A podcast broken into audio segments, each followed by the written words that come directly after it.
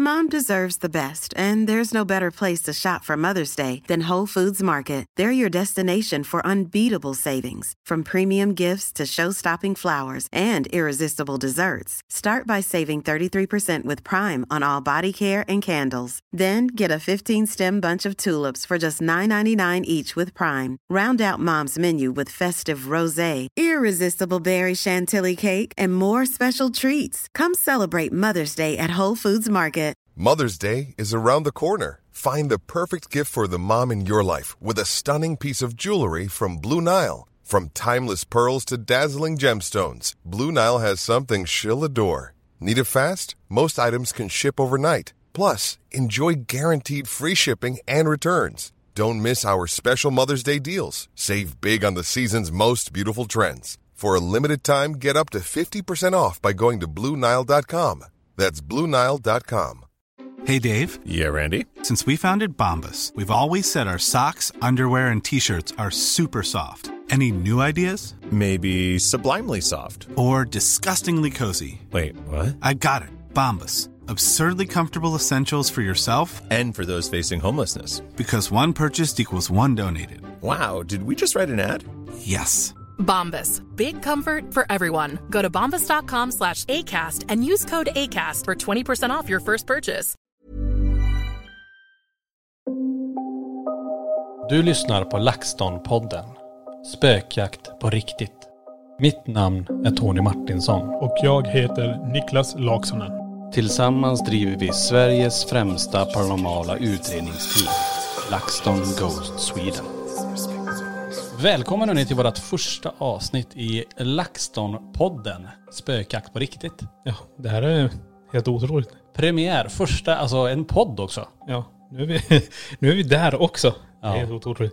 Tänk vad vi har gjort, alltså, den, alltså vilken väg vi har vandrat. Det är helt otroligt. Och Ja, att dra igång en podd också, det är ju som en milstolpe. Vi har ju pratat om det länge. Eh, inte haft möjlighet till det tidigare, men nu har vi ju faktiskt det. Ehm, vi spelar in vårt första avsnitt här eh, hemma hos Niklas faktiskt. Ja, här kommer vi inte alltid vara sen, men, eh, men första avsnittet så är vi här i alla fall. Och eventuellt några kommande avsnitt också. ja, precis. Och det här är lite speciellt. Vi kör faktiskt en podd. Och vi kör också även en videopodd. Mm. För det är ju så, den här podden eh, sänder vi också i ett videoformat för våra medlemmar på YouTube. Så att hallå till er där ute. Då vinkar vi lite grann till alla där ute som ser det här, som är medlemmar. Ja, alltså en podd, tänker ni kanske där ute. Ja, Men vad ska den här, vad ska grabbarna snacka om här nu? Eh, som vi inte redan ser kanske på YouTube eller som vi pratar i våra lives om. Men eh, vi har ju ganska mycket alltså, historia, mycket som har hänt. Eh, Alltså, vi är ju, vi är inte purunga. Va? Ja, alltså, vi är, ju- vi är i alla fall över, 25, ja, som vi brukar säga. Så att, ehm, nej men som sagt, vi har ganska mycket spännande saker att berätta. Dels mycket privat. Ehm, det har hänt mycket, vi har mycket med LaxTon. Mm. Mycket med utredningar, mycket med inspelningar. Så det finns en hel del saker som jag inte tror att ni vet om riktigt heller. Nej, precis. Och det är ganska kul tror jag. Vi kan nog prata lite mer så personligt i den här podden också. För folket. Så det vore ju jävligt intressant egentligen att se hur folk tar emot det. Mm, Kommer lite mer bakom kulisserna. precis. Och eh, namnet LaxTon-podden Spökjakt på riktigt, det är ju inte så mycket kanske ett, ett påstående, utan mer en frågeställning. För det är det, vi vill ju öppna upp för diskussion, vi vill öppna upp för en, för en dialog och få ett ökat intresse inom det paranormala. Det är ju alltid våra, vårt mål och sådär. Så att eh, jag hoppas ni kommer gilla det här. Ja, det tror jag. Det tror jag definitivt. Men för er som inte känner till oss då, ska vi ta en liten kort eh, presentation om vilka vi är? Mm, jag kan ju börja här lite grann. Niklas Laksonen heter jag då. Eh, storebror blir det faktiskt. Storebror ja. Kan man inte tro. Jo det kan man. Nej, men det, det här intresset för det här med paranormala och allting, det har ju varit en stor grej i vårt liv. Jag ska bara hoppa in här. Mina lurar slutade funka. Mhm. Jag måste bara kolla batterien. 60 procent, jag fattar inte. Det var intressant. Ja, mina lurar stängdes av mitt i podden. Jag bara, vad är det här som händer nu? Mm. Ja, ni säger att jag håller på, ni som ser videopodden säger att jag håller på att fiffla med dem, men jag får- fick inte till det. Nej, men om vi hoppar tillbaka till ämnet här. Jag menar, Niklas Laksonen, eh, född och uppvuxen i Kiruna. Hur länge bodde jag där? Hur gammal blev jag innan jag flyttade därifrån? Mm, vi kanske kan hålla lite på det. För jag tänker vi kommer prata lite mer om eh, när flytten gick eh, från Kiruna sen. Ja, det kan vi göra. Men ehm, som sagt, storebror är du till mig och jag heter ju Tony Martinsson. Jag kommer till och med säga ålder nu. Jag är, faktiskt 40. Jag har fyllt 40. ja, jag har fyllt 46. Så jag är hyfsat gammal. 46? Ja, du vet, när jag, när jag blir 50 då kommer du få köra omkring mig i rullstol. Bära mig upp för trappen och allting. Jag kommer ha sån här babybjörn-sele och lyfta upp dig för trapporna på utredningen. Ja. Nej, som sagt, eh, vi är ju mm, födda i Kiruna, längst upp i, i Norrland. Mm. Lappland kallas det ju. ja, just det. Men om vi går tillbaka lite grann, nu fick ni veta att vi heter Tony och Niklas. Men om vi går tillbaka lite grann till varför startar vi nu en podd då? Och varför just nu? Nej, men om man tittar så här, jag tror intresset också för det här med streaming och folk gillar att lyssna och jag vet inte allting. Man använder podd ganska mycket nu. Man både lyssnar på det när man är ute och promenerar och när man jobbar, när man ska slappna av tror jag. Så det är ganska bra att komma ut med det nu också för våran del. Våran historia lite grann.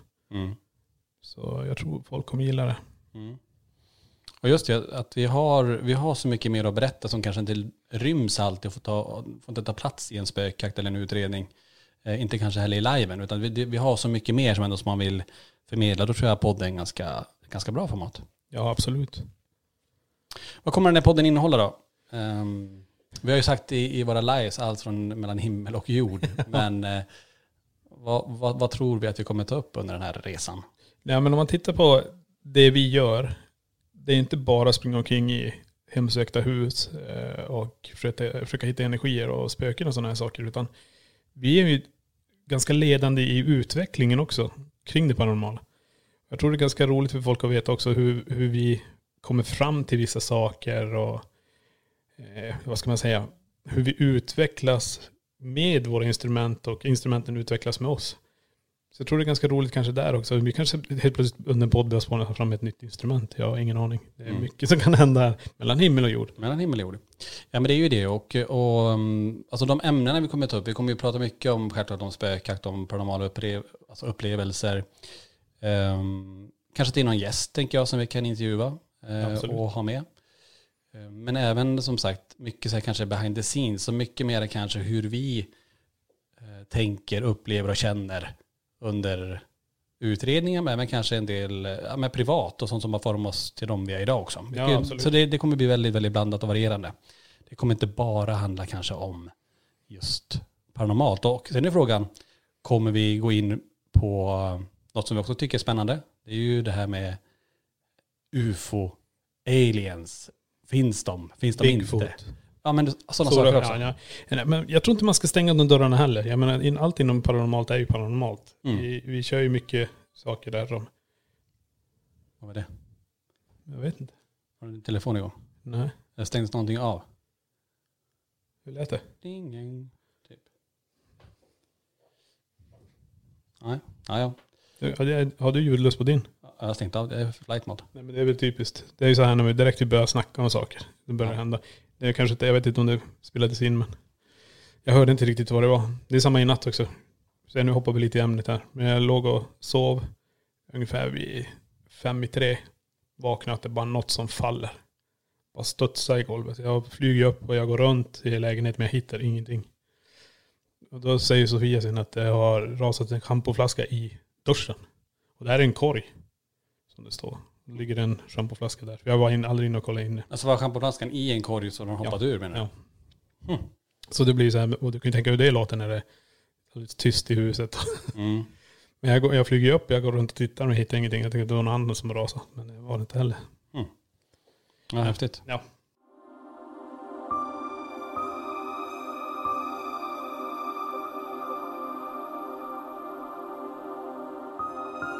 Jag tänker för att ni ska lära känna oss på, på djupet och ni som inte känner till oss innan och sådär. Ehm, jag tror vi måste börja från början. Jaha, ja. Vi måste backa tillbaka väldigt, väldigt många år. Ja, det blir ju 40 för mig och 40, vad var det? 48 för ni. Hur gammal var du? Eh, eh, 25. Nej men faktiskt, eh, du är född 74 och jag är 80. Så det är ju sex år emellan oss. Precis. Men om vi börjar från början. Vi, vi föddes ju i Kiruna med sex års mellanrum. Och eh, Ja, men hur var det när vi var, när vi var små? Alltså man tänker våra familjeförhållanden. Om vi, om, vi, om vi börjar så då. Hur växte vi upp? Var växte vi upp och hur var det? Hur vi växte upp, vi var ju lompisbarn. Vi bodde, vad ska man säga, var är den fattigare delen i Kiruna? Det var väl det, på den tiden var det mer så Eller här arbetarklassen i alla fall. slummen. Slu- Ja, det kallas Eller? det. Nej, inte slummen, men det var ju lompis, lompisungar och vi var ju mest, eh, alltså vi hängde ju hela tiden ute. Det var Mm. så mycket folk, eh, man eh, lekte utomhus med alla barnen. Kommer jag ihåg. Mycket brännboll, kurragömma, allting. Om man ska förkla- förklara det vi bodde då. Vi bodde ju, det jag minns, det var ju, det kallas för tallplan. Och man kan tänka det, alltså husen och lägenhet, för det var en lägenhet vi bodde i. Ja. Ehm, och komplexen var väl, det var ju trähus Mm. med massa lägenheter i. Väldigt enkla så sätt. Och det, det, det är sån tydlig uppdelning i Kiruna, eller var det i alla fall då, det här med, med vägen mellan planerna som vi kallar det och villaområdet, eller det vi kallar för det här rikemansområdet. Ja, precis. Ehm, Men även alltså, som sagt, när vi var små, du sa Niklas, att man, man lekte över gränserna, man hängde med varandra över gränserna, över den här vägen. För det var sån tydlig skiljevägg mellan Lompis då, planerna mot villaområdet. Ja, absolut. Men jag tror det var så här också. Arbetarklassen, jobbade man upp sig ganska bra, då flyttade man ju ner till villorna. Då lämnade man det där, då var man lite finare. Så det var väl så det var. Men var man kompis innan det skedde så var man ju fortfarande kompis efteråt. Mm. Men eh, ja, jag tror inte det där finns kvar. Jag vet inte heller, alltså, nej jag tror inte heller det på det sättet att det kanske lever kvar där, där uppe. Men eh, för det har gjort om mycket och det har renoverats och fixat till och Precis. nu går det knappt att få en lägenhet där uppe i Kiruna. Nej, och det är väl det som är rätt intressant också. Eh, Om man tittar bara tillbaka på vår utredning vi gjorde här med MP till exempel. Mm. Att det också ska rivas. Det är så mycket som rivs där uppe nu och Lompis kanske kommer finnas kvar. Området tror jag finns kvar, men jag tror att det kommer inte vara så likt med, med hur det har sett ut. Och det ser vi redan förändringar på att stadshuset inte står kvar till exempel. Nej, Som, precis. som alltid har varit där. Ja, Nej men om man tänker, om vi backar tillbaka till, till ni hör att vi hoppar lite grann kanske, men, men att om vi backar tillbaka till, till barndomen, när vi växte upp, eh, planerna. Ehm, vi hade ju, vi var ju många, många syskon. ja. Ehm, och mamma och pappa bodde ju ihop, men de skilde sig där 80, Ja, nej, jag kommer faktiskt. ja, det, jag funderar på när, när det hände, men det var i slutet på 80-talet, eller om det var 87 kanske. 86, 87, 86 tror jag Ja, det går det nog. Ehm, Och då bodde vi på Rönnplan 2 i den lägenheten. Mm. Ja, men vi växte ju upp eh, kan man säga i ett skilsmässoförhållande där eh, vi kanske inte hade jättemycket kontakt med, eh, med pappa. Nej, det var det inte. Alltså vi hade ju mera bara att vi hängde varannan helg. Men det var lite typiskt kanske för den tiden också. Att det var, att det var så. Ehm, och det är något som är rätt så aktuellt idag också. Det är ju väldigt många barn som växer upp just i, i skilsmässo eh, så att säga. Ja, definitivt. Och jag tror eh, det är nog mer vanligt än vad man tror. eh, Just där. Men för våran del funkar det ganska bra, hyfsat ändå. Mm. Morsan fick ju kämpa på ganska bra. Vi var ganska många syskon. Men vi hade ju varandra. Mm. Men, men jag tänker, du fick ju ta en roll också som, som ändå som en fadersgestalt för hela familjen egentligen med syskon och mot mig och, och, och det, det är klart, det kanske inte var det lättaste att själv vara barn, ungdom, tonåring och så bara, ja men ska man axla lite ansvar också för familjen. Nej, nej, precis. Men det, hur ska man förklara det? Det, det kändes så jävla naturligt. Det blev ju det. Den där hotar ju med stryk om ni inte klarar skolan. Det var typ det. Nej, men jag kommer ihåg vad du såg så här med, med mig när det gäller skolan. Ehm, jag gick ju samhällslinjen där, eh, eller programmet. Jag sa ju det också. Men du, du, jag tror du tyckte så här. Det, nej, vad fan var det du sa? Du sa något så jävla bra som man tänkte att fan, det var nästan så här, det nästan hotade med att ja, men läser du inte nu så Ja. uh, du skulle inte uh, slå oss. Men, men att det var lite så här att ändå, ehm, du sa någonting så jäkla bra som jag, som jag nu tyvärr tappade. Men, men Nej, det, det viktigaste av allt, men jag märkte ju själv också med mina betyg att jag kom inte in någonstans. Jag kunde inte studera vidare, så jag fick ju gå industriprogrammet. Jag ville ju bli målare först. Det blev industri istället. Så jag har jobbat med det nu. Med svets och såna här, med plåt och svets och sådana här saker. Men det var det jag menade. Jag sa det, jag tror jag sa någonting att fixa bra betyg så öppnas hela världen för dig. Det är något sånt där i Mm. alla fall. För det är det det handlar om. Bra betyg gör ju också att du kan ta, utvecklas, du kan gå på högskola, du kan göra vad du vill. Mm. Ja men det var något sånt att fixa betygen, så inte till att eh, göra som jag gör, utan som jag har gjort. Och då sa du, jag vill åka skateboard som du. Då drog jag till det med skateboarden över huvudet. Ja, ja, nej, men jag åkte ju skateboard också. Ja, det gjorde du. Och du vet på den tiden hade jag långt blont hår. Något nå djävulskt. Jag hade faktiskt långt hår. ja, jag vet. Och krulligt också. Ja, jag vet. Nej men så att det var ju, det var ju kanske en speciell uppväxt så sett. Och, ja, men du fick ju också kämpa Nicke med, jag tänker framförallt det som jag, som jag kommer ihåg där med eh, när du sommarjobbade också, att du ändå gav pengar till mamma i form av hyra eller jag tror du var med och sponsrade till mina skor. Jag, spelade ju handboll på den tiden. Ja, nej, men det, alltså det var ju det, för jag kände så här, morsan gjorde ju asmycket till en eh, som inte jag trodde hon kunde göra. Om jag sa bara, "Ja, morsan jag skulle vilja ha en ny snowboard. Helt plötsligt stod det en snowboard där med skor och handskar. Jag bara, vad fan det är över, då var det mycket pengar, det var över 10 000 kronor tror jag. Mm. Då kände jag bara nej. Den där jag gjorde, jag kommer ihåg min första lön, då ville jag köpa en videokamera. Då köpte jag en videokamera. Eh, Resten gav jag till morsan. Sen därefter så gav jag min stora del, jag har säkert över 80% av min lön till morsan. Mm. Som skulle kunna ro runt alltihop. Mm. Men det måste vi också säga att vår mamma jobbade på en bensinmack.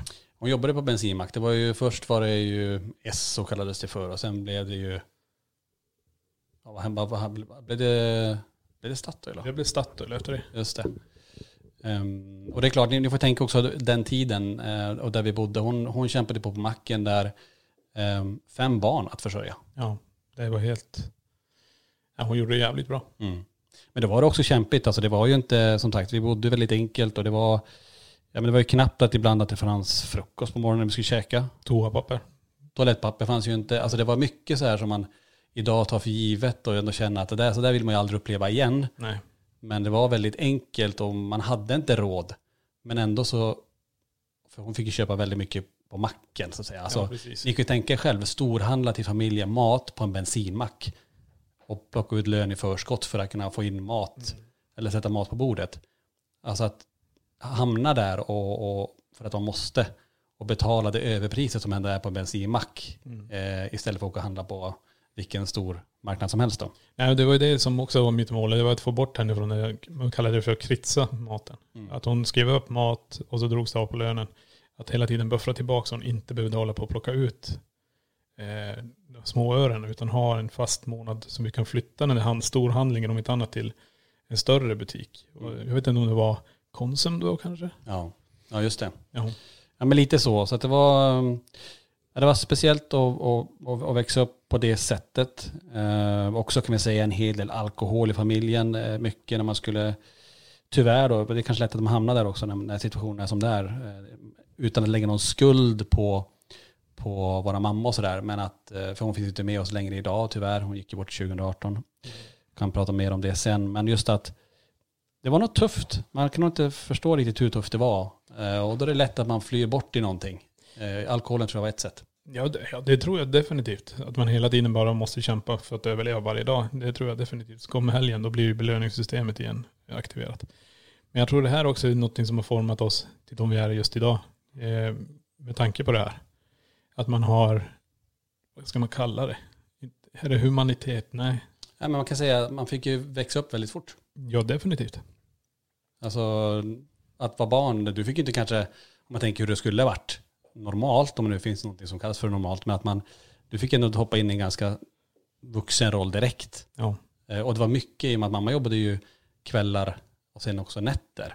Så var det mycket eget ansvar med, med skolan och se till att det funkade hemma med alltså våra syskon. Om man tänker på eh, Tina, Anna Maria, så de fick ju fixa med hemmet, med städning, eh, tvättning, eh, eh, mat. Och, och vi fick, eh, jag vet själv, alltså det var ingen som, som hjälpte med läxorna. Det, fick man ju, det låg ett eget ansvar på en själv. Ja, ja precis. Och eh, det är väl därför inte jag läste. Eftersom jag är äldst. ja, Precis. Jag prioriterade ganska mycket att vara ute faktiskt. Eh, mycket av min ungdom åkte omkring på skateboard i Kiruna. Eh, Det var mycket sånt. Mycket, inte hyss heller, det sket jag i mestadels hyss. Det var mycket skateboard, basket och mycket något som kallas för boboll. Just det. Vi spelade mycket boboll där uppe. Det var riktigt roligt. Mm. Undrar om det finns kvar, Bobo. Jag tror det. Ja. det. Som sagt, så det var, det var speciellt att växa upp där uppe. Och på ett sätt var det väl väldigt tryggt också. För det är ju en, alltså Kiruna, det var inte en storstad. Många, alltså inte alla kände alla, men nästan. Ehm, mycket lek, mycket skratt, mycket kompisar i sin omgivning som man umgicks med. Ja, precis. Ehm, Så det var ju, så sätt så ångrar man ju inte någonting att det var som det var, för det var väldigt, väldigt bra. Ja, nej men det var ju det. Och det är som jag menar, om vi hoppar lite grann till våra kusiner också. Det var ju hela tiden någonting man gjorde med kusiner också. Och de bodde ju inte på Lompis heller, utan de bodde ju en bit bort. Men eh, det var inga avstånd då, kommer jag ihåg. Det är som är så sjukt när man tänker, alltså man, man gick ju, alltså jag har ju så starka minnen och det är ganska konstigt på vintern, jag cyklade ju alltid till skolan. Ja. Så um, vi, vi gick ju först på Långbladsskolan och sen man skulle flytta till högstadiet så gick man ju på bolagsskolan. Och det är ändå kanske en tre kilometer ifrån där vi bodde. Och till och med på vintern, för jag älskade att cykla, så tog jag cykeln trots att det hade varit snöstorm natten. Det fanns ju i stort sett, eh, det var ju alltså 30-40 centimeter nysnö. Men då var det någon som hade gått, så det var som en smal stig, inga, inga mm, gångstigar vi plogade. Så eh, det jag gjorde, jag tog upp cykeln på axeln och så gick jag och plumsade i snön till bolagsskolan. För jag visste att när jag slutade skolan hade de plogat vägarna. Och då kom jag hem väldigt snabbt. ja, precis. Så att man var ju dyngsvettig där. Stackars mina klasskamrater. Det måste ju lukta svettelux där alltså. Ja, det gjorde man säkert. Men det, det var en annan tid då. Ja. Det var så. Men det är ingen tid som jag har, vill ha ogjord heller. Jag känner att den har ju gjort mig till den jag är idag. Det, det ansvaret har ju också gjort en positivt till, till mycket tycker jag. Jag tror det är också våra fans märker när de träffar oss. Alltså vi är ganska humana. Vi är ganska enkla att prata med. Eh, vi pratar- Och många undrar också den här relationen vi har, för vi är, vi är väldigt nära varandra. Jag tror alla syskon är ju inte så här. Det kan jag säga att, att vi alla fem är, alla syskon Mm. är. Och många, en del står inte ens ut med sin bror eller syster och funkar inte alls. Nej. Ehm, och visst har vi väl haft duster i familjen också så, men ändå så hittar vi väl tillbaka till varandra. Och, och att få jobba ihop med, med, med dig till exempelvis nu heltid med det här och dela samma intresse, det är ju få förunnat. Alltså det är living the dream, kan man säga. Ja, vad hade hänt om inte Linda hade gett dig Spiritbox? Ja, tänk. Ja, jag vet inte hur det hade gått, alltså hur det hade blivit och Ja, för det är ju den som gjorde att du blev intresserad och Ja. ville starta det här. Alltså, alltså inte kanske starta LaxTon, men du blev intresserad av mer av ämnet. mm. För vi kan ju backa tillbaka lite grann, för ja, ni som inte ser det här, ni ser ju mitt rum, det är mycket böcker där borta, lite artiklar och sådana här saker som ligger där. Och det är mycket sånt som har präglat mitt liv. Eh, och det jag tror inte det har någonting med just vår kusinens död heller att göra, den här fascinationen för det övernaturliga. Utan jag har försökt tänka tillbaka så långt, långt tillbaka när det startade. Och jag kan, det, det minne har är ju anden på väggen på tallplan. Om det är det som satte startskottet för den här fascinationen av det kan, du, kan du berätta lite, för de som lyssnar på det, vad, vad, vad var det då? Nej, anden på väggen var, eh, jag tror det var vid nio tiden på kvällen, så dök det upp en reflektion av eh, ett fönster. Det speglades från isbanan till ett fönster på en övervåning och så träffade väggen och det såg ut som en korsfäst, eller vad heter det, Kors, korsfäst eh, person på väggen. Och då smög man dit och tittade på det här. Och då började ju folk trigga, bara det rör ju på sig. ja." Och så sprang alla olika håll. Och vad kan man ha varit? Fan, åtta, tio år. Ja. Så där redan tror jag det började. Men då visste du inte om att det var en reflektion. Det är något jag kommit på senare. Då trodde man kanske att det var någonting. definitivt. Och det är det som har gjort tror jag också att jag, jag, jag kommer ihåg mitt tankesätt. Att jag måste närma mig det här. Jag måste veta vad det här är. Men var det redan så menar du, att när andra sprang så gick du dit? Nej, jag sprang nog med dem. Ja. Det gör jag definitivt. Men jag frågade säkert någon om de vill gå närmare. Och jag tror det är det som gjorde att den här fascinationen för det. För det är så mycket som jag tänker tillbaka. Det är med, jag vet inte vem som lärde mig anden i glaset till exempel. Det dök upp. Det har jag gjort också i väldigt tidig ålder. Eh, Och sådana här saker. Men jag vet inte vem som har lärt mig det. Det fanns ju inget internet då. Det fanns ju inte tv som visade det. Eller? Så det är ju jävla intressant. Att det började så tidigt också. Tänkte så jävla tidigt. Mm. Och det har ju följt med hela livet. Jag tycker det är fortfarande lika roligt. Jag tycker det är asroligt när någonting flyger i hemmet.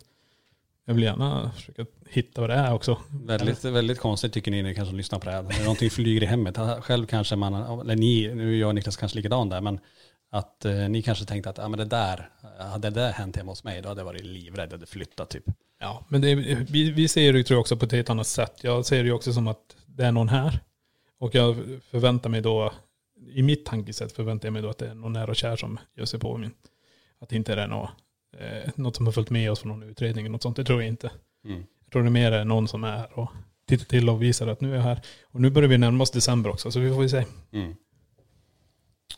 Ja, som sagt det här är ju, och när vi sänder eh, nu och när ni lyssnar på det här så är det ju den 25 december.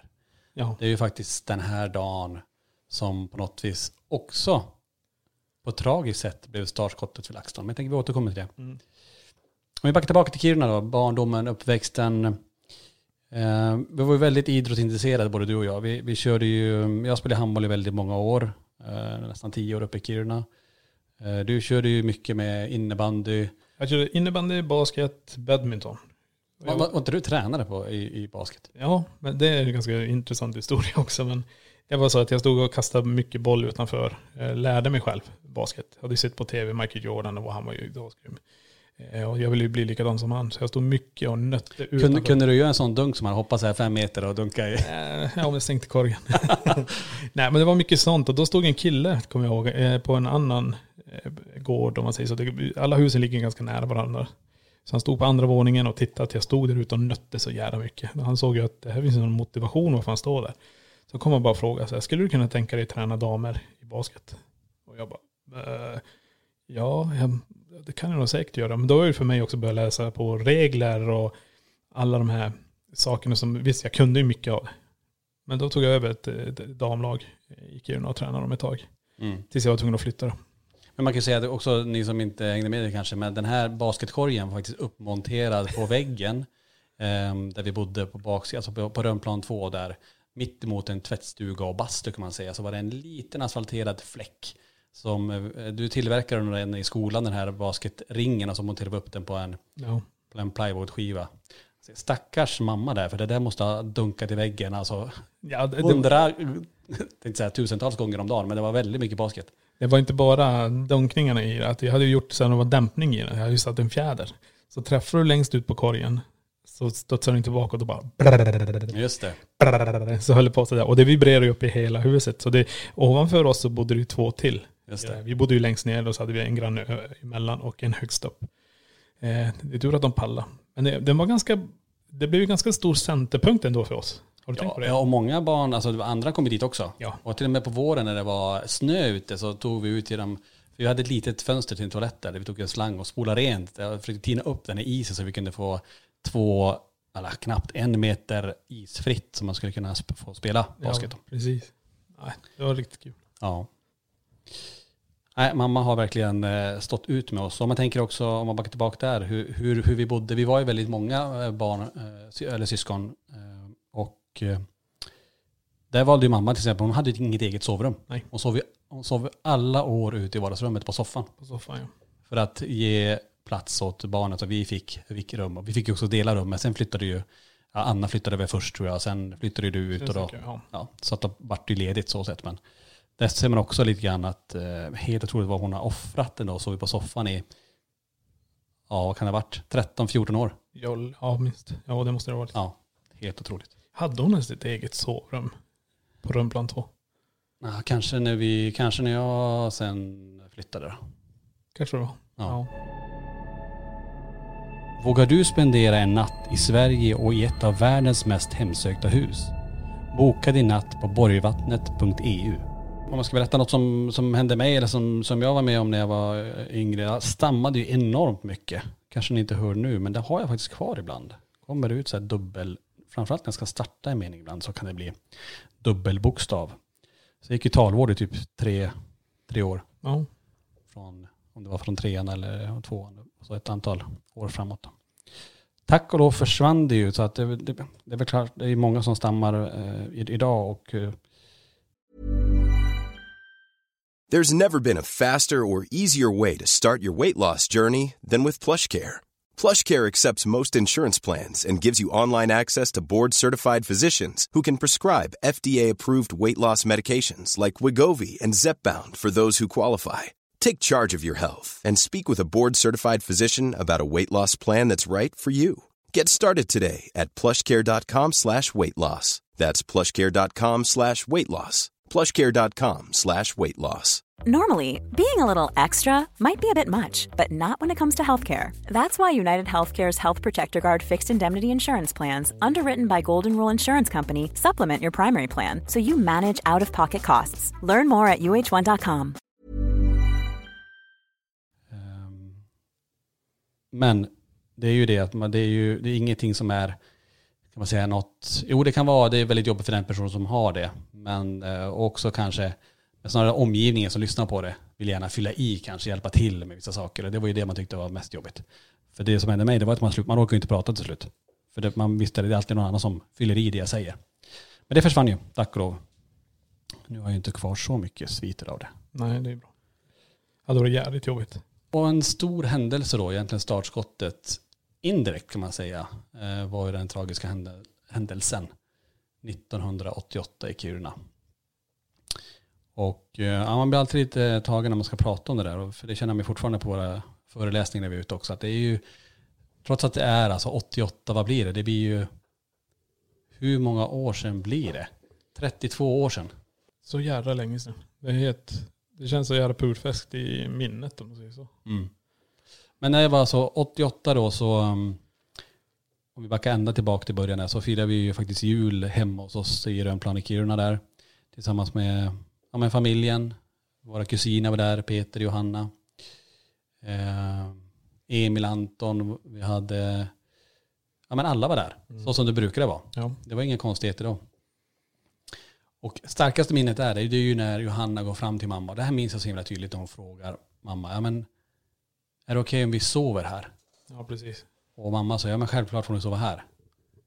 Men de valde ändå att åka hem till eh, villan på Ringvägen då. Och jag var ju på väg, för Peter frågade också om jag skulle sova där, men eh, så ringde ju Simon då, eh, en av mina bästa vänner då, och sa det att ja, men jag har fått en svart kälke i julklapp. Och det hade jag också fått, en sån här stiga-kälke, riktigt sån här, ja men riktigt eh, cool kälke. Så då valde jag att sova på Blockvägen istället, den natten. Så jag åkte aldrig till Ringvägen. Och den natten då, ja klockan var väl runt halv fyra. Ja, det var det. Ja. Så startade ju en brand, eller branden kanske hade pågått en stund. Ehm, nu i efterhand vet man ju att det var att det hade legat i väggarna ganska länge, någon form av elektriskt. Som hade legat och pyrt, så det vart ju väldigt häftigt förlopp på allting. Men den natten då så vaknade ju våran morbror upp. Han försöker ju väcka hans fru. Hon uh, vaknade inte riktigt förstår jag, utan hon, hon var ju nästan på väg bort också. Det var ju rökfyllt överallt i, i, i deras sovrum. Emil Anton, ett och två år gammal ungefär var de vid den tiden. De stod och skrek bara med sina blöjor där eh, i en liten alkov, minns jag att det var, utanför sovrummet. Ehm, Så våra morbror slängde ut dem från, ut från balkongen, andra våningen. Alltså, tänk, det här är Kiruna 25 december. Nu vet jag inte temperaturen, men det är inte ovanligt att det är 20-25 Ja, det var det måste det vara. minusgrader. Ja. Eh, och kasta ut de barnen först. Alltså och få liv i, i, i, i hans fru och sen få ut henne ur huset. Och sen veta att jag har två barn till som ligger på andra sidan korridoren. För det var ju som en lång korridor mellan de här sovrummen. Och veta det att där ligger eh, de äldsta barnen, Peter och Johanna. Mm. Det, är- det, ja, vad ska man säga? Det är så jävla svårt ens att tänka sig det här. Det är, ett förlopp som jag önskar att ingen hade fått uppleva. Man blir totalt hjälplös. Kan inte göra någonting. Det är helt otroligt. Och det går som inte att föreställa sig. Man kan säga att man kan, eller man kan försöka, men det går inte att ta in. Alltså de som har mist ett barn har ju, alltså det är någon som, det måste vara den, tror jag, den starkaste sorgen ändå. Att, alltså, föräldrarna ska inte begrava sina barn, det ska vara tvärtom. Ja, precis. Och, och vår morbror försökte ju verkligen ta sig över det här golvet som var illrött av hetta. Och han fick ju svåra brännskador också genom att försöka ta sig dit. Men driften var ju väldigt stark ändå att försöka, men när man inte kan det och måste ge upp, alltså det ögonblicket tänker jag som förälder när man står där, det går inte. Nej. Och jag måste lämna dem. Ja, Det är ju, ah. nej. Nej, fy fasiken. Ja. Det som händer därefter det är ju att eh, vår mormor måste ju hoppa ut. Han klarar inte av att vara där inne. Eh, I hopp om att kanske skrika på framsidan, för hoppa ut på baksidan genom den här balkongen. Ganska högt var det också. Mm. Men det var ju snö så det kanske inte, det dämpade ju fallet så. Men att gå runt där på framsidan och, och se köksfönstret och Johannas rum, för det var Johannas rum de sov i, Peter och Johanna. Mm. Ehm, och skrek utanför för att försöka väcka dem. Men, men det går inte. Och han ser lågorna slå upp från, från köket upp i sovrummet. Ehm, och se det, alltså jag, jag kan inte ens föreställa mig det. Alltså det måste vara...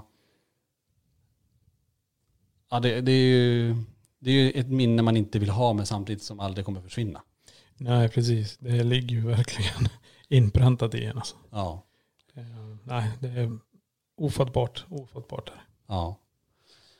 Och um, det som är det konstiga i det här också, det var att Peter hade sitt sovrum nere i källaren egentligen. Ja. Men den natten valde han att lägga sig uppe med Johanna i hennes rum. Ja. Det. Så att hur en tragiskt det är på ett sätt så hade de ju varandra. Och jag, jag, jag kan ju bara hoppas att de inte kände någonting. Att det var mycket röken först som de andades in och att de bara fick sova så att säga. Mm. Slumra in. Ja, det hoppas jag också. Hoppas verkligen.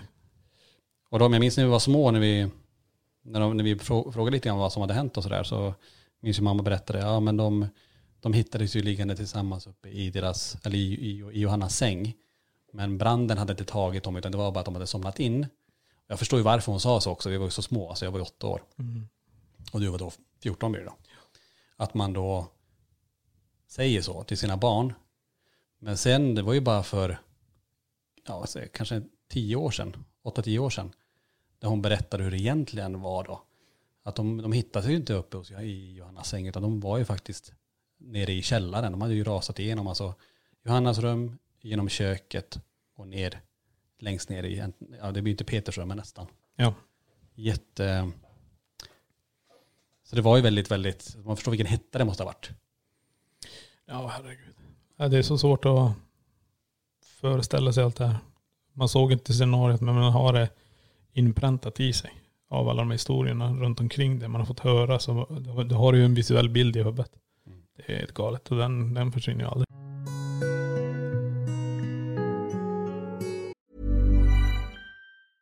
Mom deserves the best, and there's no better place to shop for Mother's Day than Whole Foods Market. They're your destination for unbeatable savings, from premium gifts to show-stopping flowers and irresistible desserts. Start by saving 33% with Prime on all body care and candles. Then get a 15-stem bunch of tulips for just $9.99 each with Prime. Round out Mom's menu with festive rosé, irresistible berry chantilly cake, and more special treats. Come celebrate Mother's Day at Whole Foods Market. Hey, it's Danny Pellegrino from Everything Iconic. Ready to upgrade your style game without blowing your budget? Check out Quince. They've got all the good stuff shirts and polos, activewear, and fine leather goods, all at 50 to 80% less than other high end brands. And the best part? They're all about safe, ethical, and responsible manufacturing. Get that luxury vibe without the luxury price tag. Hit up quince.com slash upgrade for free shipping and 365 day returns on your next order. That's quince.com slash upgrade.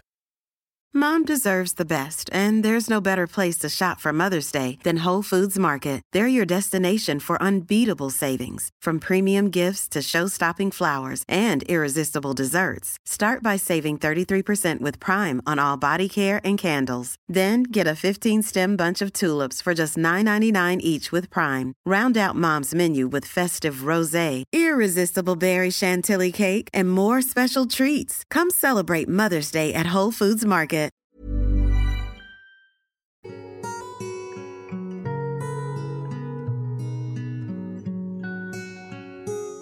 Den morgonen dagen efter då?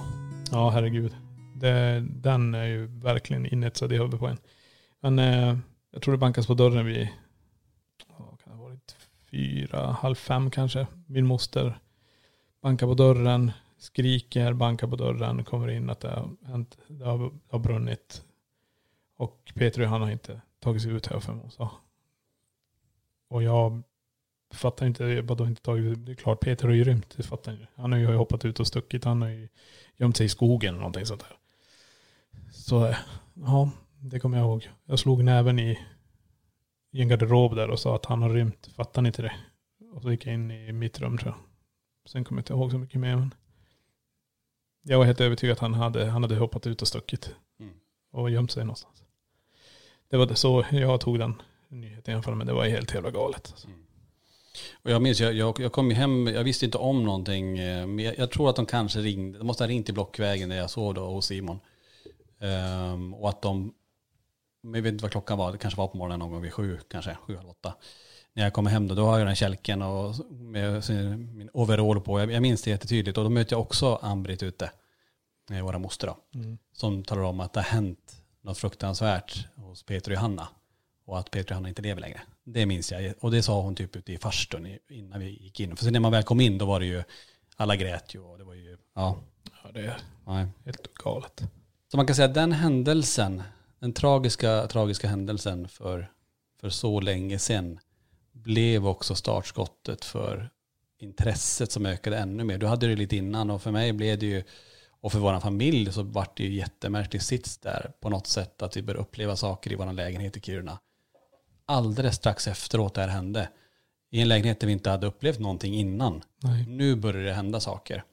Och det är inte så konstigt om man tänker att det ligger ju så, det var ju där Peter och Johanna spenderade sin sista tid. Ja, Timmarna innan de gick bort så var det inne i vår lägenhet. I, där det var skratt och, och härlig stämning och ja, men som jularna brukade vara. Fulla förväntningar och sen bara timmar senare så, så fanns de inte längre. Och det är just det året efter, det var ju, det här hände ju som sagt 88, 25 december. Och om det nu var i januari, februari 89 då, mm. som jag var med om min första paranormala upplevelse.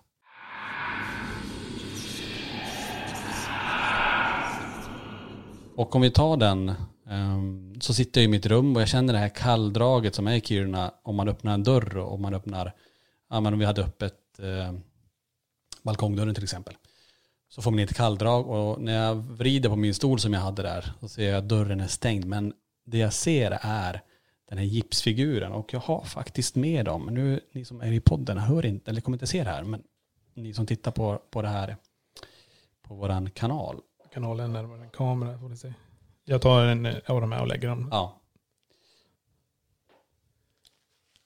Kan ni ju titta lite grann på hur de ser ut. Jag kan beskriva dem. De är handmålade. De här är faktiskt, jag för mig att min moster höll på mycket med så här gips. Så att de fyllde chokladkartonger, om det var alla din kartonger med gips. Och sen hade Johanna målat de här och gett till min syster Tina i julklapp. Så så här såg de ut och de är lite målade i svart och blått. Och ja, hon var ju så pass liten Johanna. Men eh, de här finns kvar, originalet. Och en av dem, nu vet jag inte vilken av de här, men en av de här gled alltså på golvet 20 centimeter framför mig och stannade. Och då visste jag att de här är ju, de här fick ju Tina från Johanna. Så så började det. Ja. Det är egentligen galet vilken här, och vi, att vara med om en sak att någonting flyttar på sig. Så lite, jag minns jag vart ju, jag kan inte säga att jag varit livrädd, men jag varit helt tyst för jag hörde mamma ute i köket, jag kunde inte skrika, jag kunde inte bara, för jag tittade vad fan är det som händer? Vad är det jag ser? Det blev någon form av fascination kring det. Eh, inte kanske någon rädsla, för någonstans är ju just det att det där är Johannas. Johanna känner jag ju också. Och då var det mamma sa alltid så här, men så fort det händer någonting, men det är bara Peter och Johanna. Mm. Nej men det är ju så. Och det är samma händelse som hände när jag sov där. Jag tror jag hade flyttat till Borås redan då. Och det, jag kommer inte ihåg så mycket av de mindre händelser som hände i lägenheten. Men så här var det också att jag var inte mycket hemma. Jag var mest ute. Du var ju mindre så du var ju mer hemma. Jag var ju ute och körde skateboard och härjade på med grabbarna. Men den händelsen som hände på natten där när en Jungfru Maria-staty föll ner. Välte bara Peters kort. Och, det var, och statyn hade bara en skada tror jag. Det var på armen eller någonting. Du kan förklara lite hur, det, hur de var placerade. Ja, eh, ja, Jungfru Marian hängde väl på väggen, en sån här stor gipsfigur. Eh, och det var en bokhylla, jag får mig det var en vit bokhylla. Om jag inte har helt fel. Och den var ovanför där. Nedanför på nedre delen av bokhyllan så stod Peter och Johannas kort bredvid varandra. Men de var ganska långt ifrån, alltså man tänker från gipsfigurens sida så var det ju ändå ganska, jag minns att de stod ju inte tätt utan de var ju ganska långt ifrån varandra och hade gipsfiguren ramlat rakt ner så hade den inte plockat något kort. Utan den måste ju ha åkt åt sidan Ja, på något precis. vis. Och det är det den hade gjort. Och den hade ju som valt, om man säger, gått ner mot Peters håll. Eh, jämfört med den här smällen som, alltså den här gipsfiguren väger säkert ett och ett halvt kilo eller någonting. Så det small ju på ganska bra där vid tre på natten eller vad det var. Så vi, både jag och morsan flyger upp och så hittar vi det här. Mm. Eh, resten av ungarna tror jag sov men vi båda flög upp. Och det var ju också jävla intressant. Så man kan säga att det var hela familjen började uppleva saker, även mamma började uppleva grejer. Hon hörde ju grejer och, som, som flyttade på sig. Vi hade en jojon till exempel som eh, vår syster Tina eh, och våra grannar var med om till exempel. Ja, att den det. kommer flygande i luften runt ett, och, och landar i ett bord. Och det konstiga i hela det här är ju att de sitter och tittar på Törnrosa, den tecknade serien. Ja. Och den här Jojo kom flygande precis, det är någon sekvens i den här filmen där det är någon brand, eller är det någon eld som kommer upp. Då kom den åkande. Och runt där, jag, kom, jag, för jag minns dem, de kom utspringande så jag kom precis hem då. Jag mötte dem i farstun. Livrädda att den hade åkt och flygt. Och när jag tittar och går fram till bordet så sitter den fastlindad runt benet stenhårt. Jag fick ju ta en kniv och sprätta upp alltihopa. Jättemärkligt. Men eh, så det var mycket sånt. Det var mycket med leksaker. Det var mycket med, med bollar. Mamma upplevde en boll som kom studsande. Eh, mycket med ljud. Och som jag sa innan, det var exakt det mamma sa, men det är bara Peter och Johanna. Och jag tror de orden på något vis har gjort att vi är de vi är idag och att vi är ganska lugna. För många tycker det, men ni är så himla lugna, det händer ju jättemycket grejer. Och, eh, inte bara att vi är från Norrland och, och sega ibland kanske, utan att man även har ett lugn. Och det är nog fortfarande, oavsett vilket ställe vi är i Sverige eller ute i Europa, på de värsta ställena som finns, så är det fortfarande ett lugn och någon form av tanke ändå som ligger kvar där. Men det är bara Peter och Johanna, även fast vi är kanske i, i Tyskland på något ställe. Det är ju inte Peter och Johanna som är där, men orden och känslan är det, den här lugnande känslan om att det inte är något farligt finns fortfarande kvar, oavsett var vi åker egentligen. Ja, absolut. Men det är så, jag tror det gör det i varje ställe vi åker till så behandlar vi också stället med respekt. Eh, vi åker till någon som är där. Alltså, har folk aktivitet hemma, då är det ju någonting annat som är där hemma också. Och då måste vi ta, försöka dokumentera och registrera den energin som rör sig i det här huset. Spöken eller vad man vill kalla det här. Och eh, vi går ju aldrig in dit och börjar skrika åt dem och provocera dem och hålla på. Utan vi kör vårt sätt att kommunicera, låter dem bli hörda. Och ofta så, ibland har det hänt att det blir helt långt på ställen också, så det är ju rätt intressant. Men andarna, energierna blir, de får, de får säga det de vill. Och vi är ju där med respekt för att lyssna på dem också. För vi säger ju det, är det någonting ni vill säga så säg det nu. Så det är ju rätt intressant. Mycket hur man beter sig när man är på plats om man säger så. Om vi då hoppar fram lite grann i tiden här. Du blir äldre, du flyttar till egen lägenhet, eh, gör lumpen och sen väljer du att flytta ner till Borås. Mm. Eh, 97.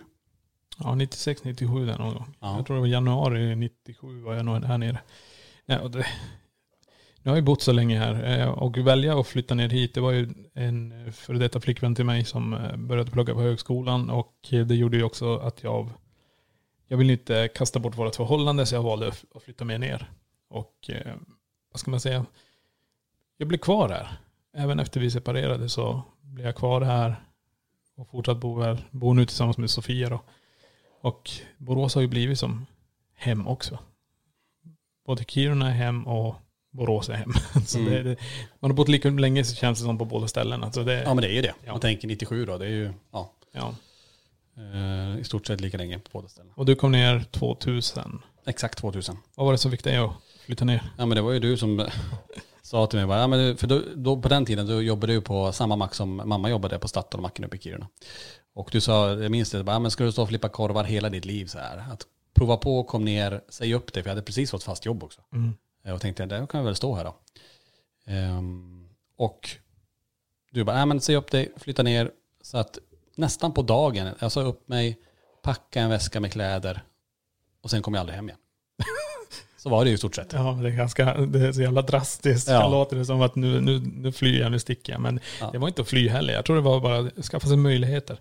Alltså visst, det är väl inget fel att bo kvar i Kiruna. Kiruna kommer alltid finnas kvar. Förutom om de flyttar stan och har sig. Men man kan alltid flytta tillbaka hem dit också. Mm. Men att inte prova på när man är rätt ung.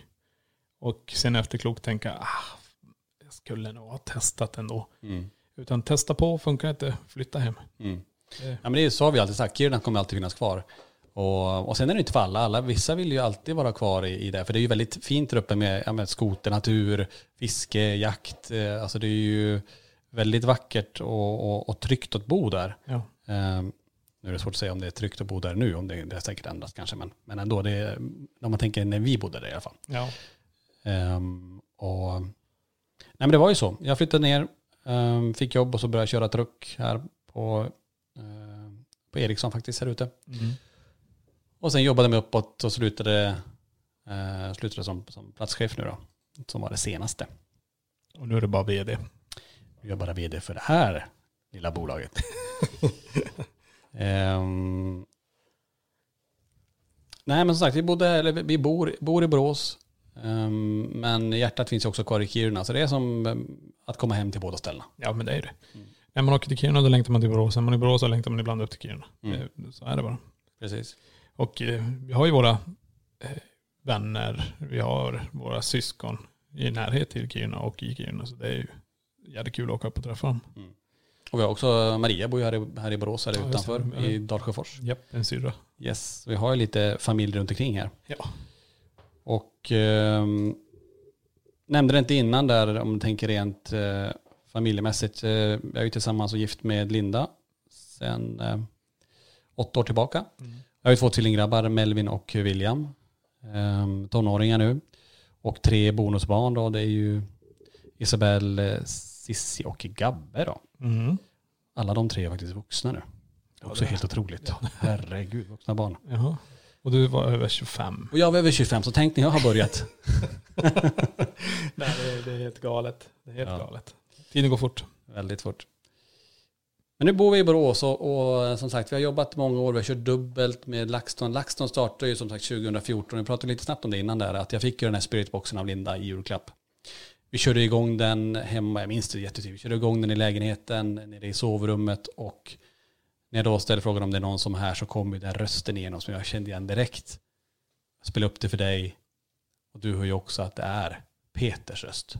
Vår kusin Peter som gick bort i branden i Kiruna.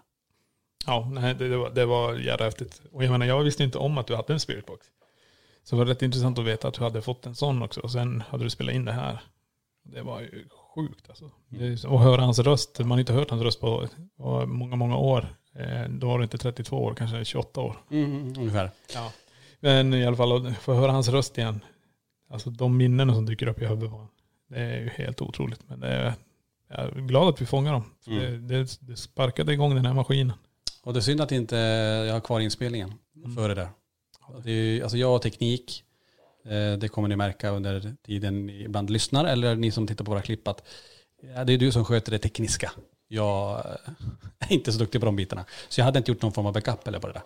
Nej. Ehm, Men de som inte vet om vad vi pratar om spiritbox, vad är en spiritbox? Ja, precis. Eh, Spiritboxen är den här som eh, vi kan scanna genom FM och AM, bruset. Och i det här bruset som den scannar så snabbt, vi ligger på ungefär 150 millisekunder och scannar genom hela FM-bandet. Och i det här så kan det alltså dyka upp ord. Eh, när vi ställer en fråga eller om andarna vill säga någonting. Kan ni komma in till oss här och berätta "Hör, vad är det här för rum? Och då kan de säga, om vi är kanske i Borgvattnet, gula rummet. Och det är rätt intressant. Och då får vi alltså rösterna rakt igenom det här. Eh, genom det här bruset. Och eh, därefter kunna kommunicera. Och de här rösterna vi hör är också deras egna röster. Hur de lät när de levde om man säger så. Man kan säga att den spiritboxen används ju av eh, alla team, eh, de flesta team runt om i hela världen. Så det är inget unikt bara för oss på LaxTon. Och, och det är ju en teori när man använder den. Ja. hur den ska funka och vad som kommer igenom. Men man kan inte sticka under stolen om att vi har ju fått igenom fantastiska ord. Både sånt som är kopplat direkt till oss, vi gick igenom mitt namn i Borgvattnet, Tony Martinsson till exempel. Men även sånt som kommer hälsningar från nära och kära har ju kommit igenom Spirit också. Ja, vi hade ju här nu när vi var uppe i Kiruna, när morsans röst kom igenom och säger mina pojkar också. Så det är ju ganska intressant. Och det är ju hon som brukar kalla oss det. Eh, Nu kommer mina pojkar. Mm. Så, ja. Ja, det är häftigt. Mm. Eh, För er som tittar så har vi faktiskt mamma kanske i bild bakom Niklas där. Det hon. hon hänger alltid med där. Ja. Hon sa ju alltid det att eh, oavsett vad som händer så kommer jag alltid vara med er på alla föreläsningar och utredningar. Det är ganska intressant. Är du intresserad av spökjägarutrustning, kläder eller varför inte följa med på en spökjakt tillsammans med oss på LaxTon? Gå in på laxton.se och läs mer. Sex år senare sedan vi startade LaxTon, 2020, stod vi i ett, enormt viktigt beslut för oss. Och för, för dels för familjen, dels privat, men även för, för LaxTons framtid egentligen. För vi stod i ett väl, vägskäl att ja, antingen lägger vi ner LaxTon och fortsätter med jobben, eller så kör vi heltid på LaxTon. För det går inte att fortsätta som vi har gjort nu i sex år med dubbla arbeten, varje kväll, helg, aldrig ha, ha någon form av fritid och aldrig få någon form av lugn, utan alltid, alltid arbeta. Vi var ju nära att köra, köra slut på oss själva. Jag tror att det var nog det också, man tänker Linda och Sofia var ju med mycket innan, men jag förstår ju dem att de inte orkade. För att intresset för det här, du och jag brinner ju för det här. De kanske fick komma med, i början var det lite mer att vi behövde hjälp. Eh, så man förstår ju det att de, de blev ju helt slut av att åka med oss på det här. För vi, det var ju varje helg. Ja, nej men det är ju så. Det, det är ju vårt intresse. Det är du och jag som brinner för det här. Men det är ju som sagt, beslutet vi tar nu är ju också som vi sa, det privata. Det är ju familjerna. Din familj och min familj. Så vi måste ju få det här att funka och gå runt. Och vi har ju valt att ta det här steget. Eh, och det är som du sa, att vi var ju där på knäna ett tag. Att vi kände bara att vi, vi orkar inte.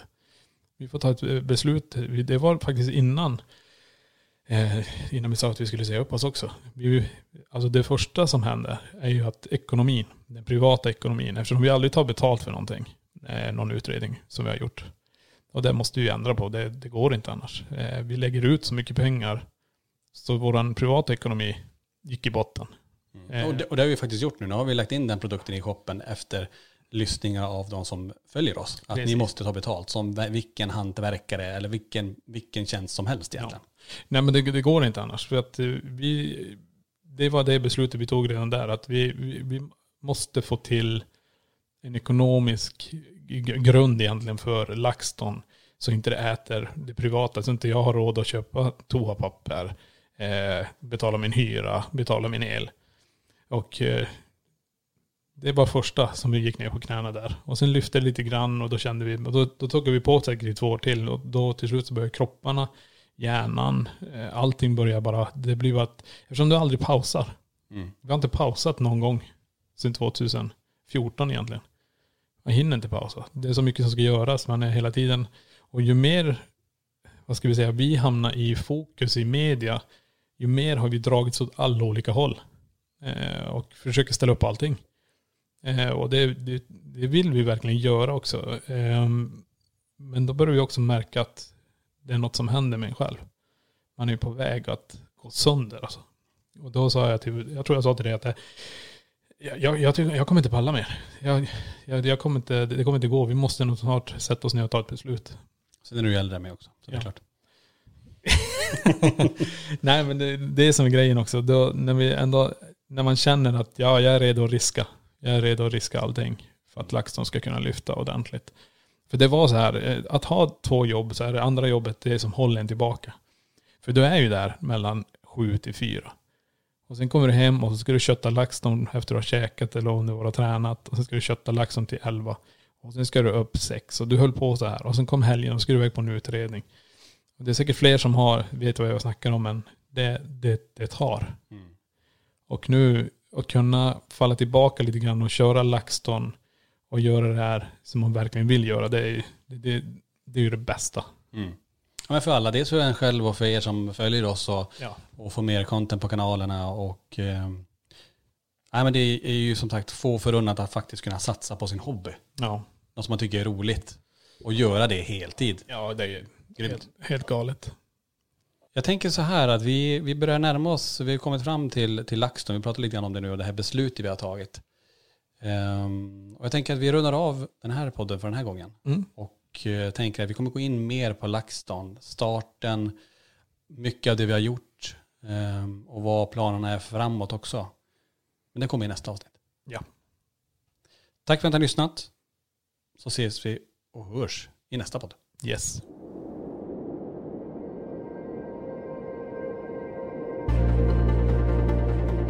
Tack för att du har lyssnat på LaxTon-podden.